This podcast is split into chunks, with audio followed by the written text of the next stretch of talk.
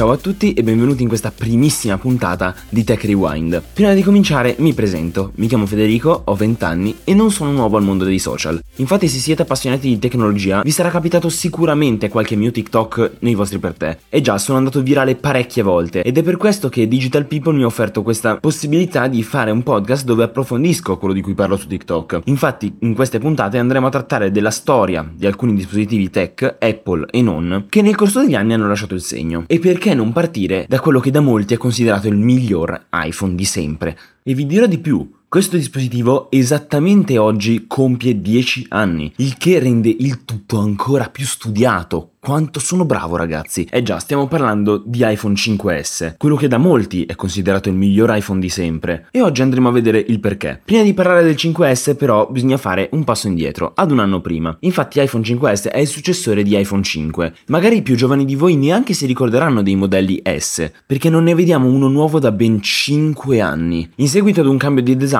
Apple era solita conservarlo anche per la generazione successiva, cambiando solamente l'hardware e aggiungendo nuove funzioni per rendere il telefono al passo coi tempi. iPhone cinque fu l'ultimo iPhone progettato almeno in parte da Steve Jobs, che come tutti sappiamo se n'è andato il cinque ottobre del duemilaundici, ed era il primo iPhone veramente innovativo, che cambiava innanzitutto nelle dimensioni, sia della scocca che dello schermo, che diventava finalmente da quattro pollici, e che introduceva un nuovissimo design che vedeva al posto del vetro l'alluminio. Il nuovo schermo da quattro pollici permetteva all'utente, usando il telefono con una mano, di raggiungere qualsiasi parte dello schermo comodamente con un solo dito. Il design di iPhone cinque è considerato uno dei migliori mai fatti per un iPhone, con una scocca in alluminio che andava a sostituire il vetro dell'iPhone quattro S e due bande in vetroceramica sopra e sotto che fungevano da bande per le antenne. E come al solito Apple era riuscita a dare un aspetto premium ad un telefono, cosa che vedendo la concorrenza non era per nulla scontata. Infine iPhone cinque uscì con iOS sei preinstallato. iOS sei fu l'ultimo sistema operativo ad adottare lo skeuomorfismo, ovvero il design voluto da Steve Jobs, con tutti gli elementi grafici che ricordavano gli oggetti di tutti i giorni. Molti appassionati là fuori rimpiangono ancora oggi questo design, che sì, era molto bello, ma devo ammettere che veramente serviva una svecchiata. iOS sei era un sistema quasi perfetto, stabilissimo e ben ottimizzato, e chi ha un iPhone sa di per certo che iOS in questo momento non è nella la stessa situazione. Peccato solo per quell'Apple Maps, ma quella è un'altra storia. iPhone cinque fu un successone e il dieci settembre duemilatredici Apple svelò il suo successore, iPhone cinque S, ufficialmente il primo iPhone senza lo zampino di Steve Jobs. E molti allora si chiesero: era veramente possibile migliorare ulteriormente iPhone cinque? Beh,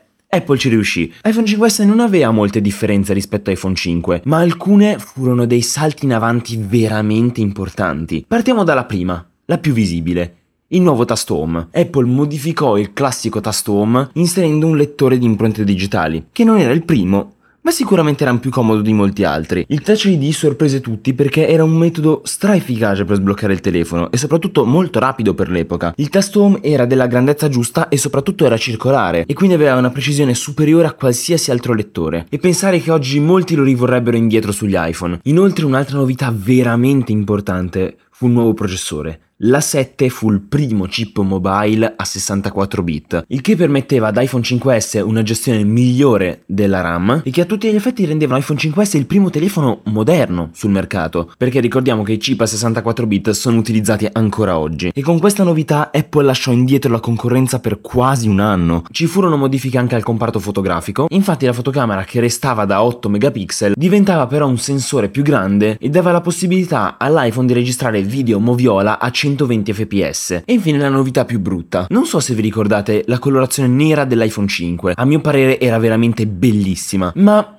col tempo tendeva a rovinarsi e per evitare ciò Apple la sostituì definitivamente l'anno dopo con il grigio siderale, a mio parere una delle più brutte colorazioni mai fatte e pensare che su alcuni dispositivi tipo gli iPad è usata ancora oggi. Anche su iPhone cinque S però, in puro stile Apple, non mancavano i passi indietro rispetto alla concorrenza. Infatti mentre gli smartphone Android integravano già due tre giga di RAM, Apple ne mantenne uno solo, ma bastava e avanzava in realtà, perché ovviamente l'ottimizzazione che Apple metteva nei suoi dispositivi era a dir poco perfetta, quindi il telefono riusciva a competere senza alcun problema con la concorrenza pur avendo uno o due giga di RAM in meno. In più il nuovo processore era ovviamente imbattibile, uno dei più potenti se non il più potente sul mercato, che addirittura raddoppiava la potenza rispetto ad iPhone cinque. Inoltre già allora le dimensioni di iPhone cinque S erano un'anomalia, gli smartphone stavano diventando sempre più grandi e allora era l'unico top di gamma ad avere delle dimensioni così compatte e un display da quattro pollici, caratteristica criticata da molti ma apprezzata da molti altri. Una cosa però non molto apprezzata fu la batteria, infatti le dimensioni compatte non lasciavano spazio a una grande batteria, e da ex possessore di cinque S per tutto il suo ciclo di aggiornamenti posso dirvi che già con iOS nove a bordo diventava abbastanza scandalosa. Ma parlando proprio di iOS, iPhone cinque S uscì di fabbrica con iOS sette, l'unico vero radicale cambiamento di design nella storia di iOS. Come ho detto prima, sì, serviva una svecchiata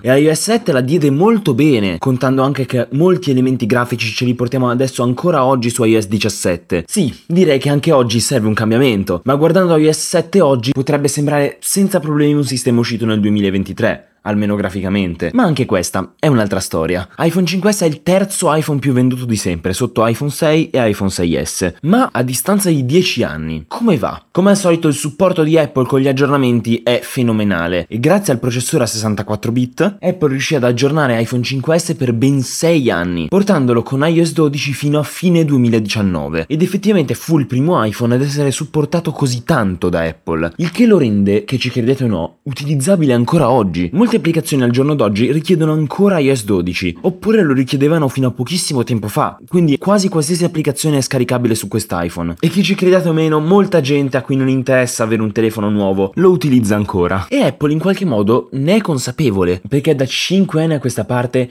ha continuato a rilasciare aggiornamenti di sicurezza per iOS dodici, aggiornamenti che sì, non aggiungono nuove funzioni, ma che danno la possibilità a chi ancora lo utilizza di avere le ultime patch di sicurezza, quindi utilizzarlo in tutta tranquillità. Sono già passati cinque anni, non so quanto questo supporto da parte di Apple continuerà, forse è già anche finito, ma il fatto che un telefono di dieci anni fa possa ancora oggi essere utilizzato come telefono principale con qualche rinuncia è una cosa che non tutti i produttori si possono permettere, il che lo rende per molti, e anche a mio parere, il miglior iPhone di sempre. Detto ciò, spero che questa storia vi sia piaciuta e noi ci vediamo in una prossima puntata di Tech Rewind.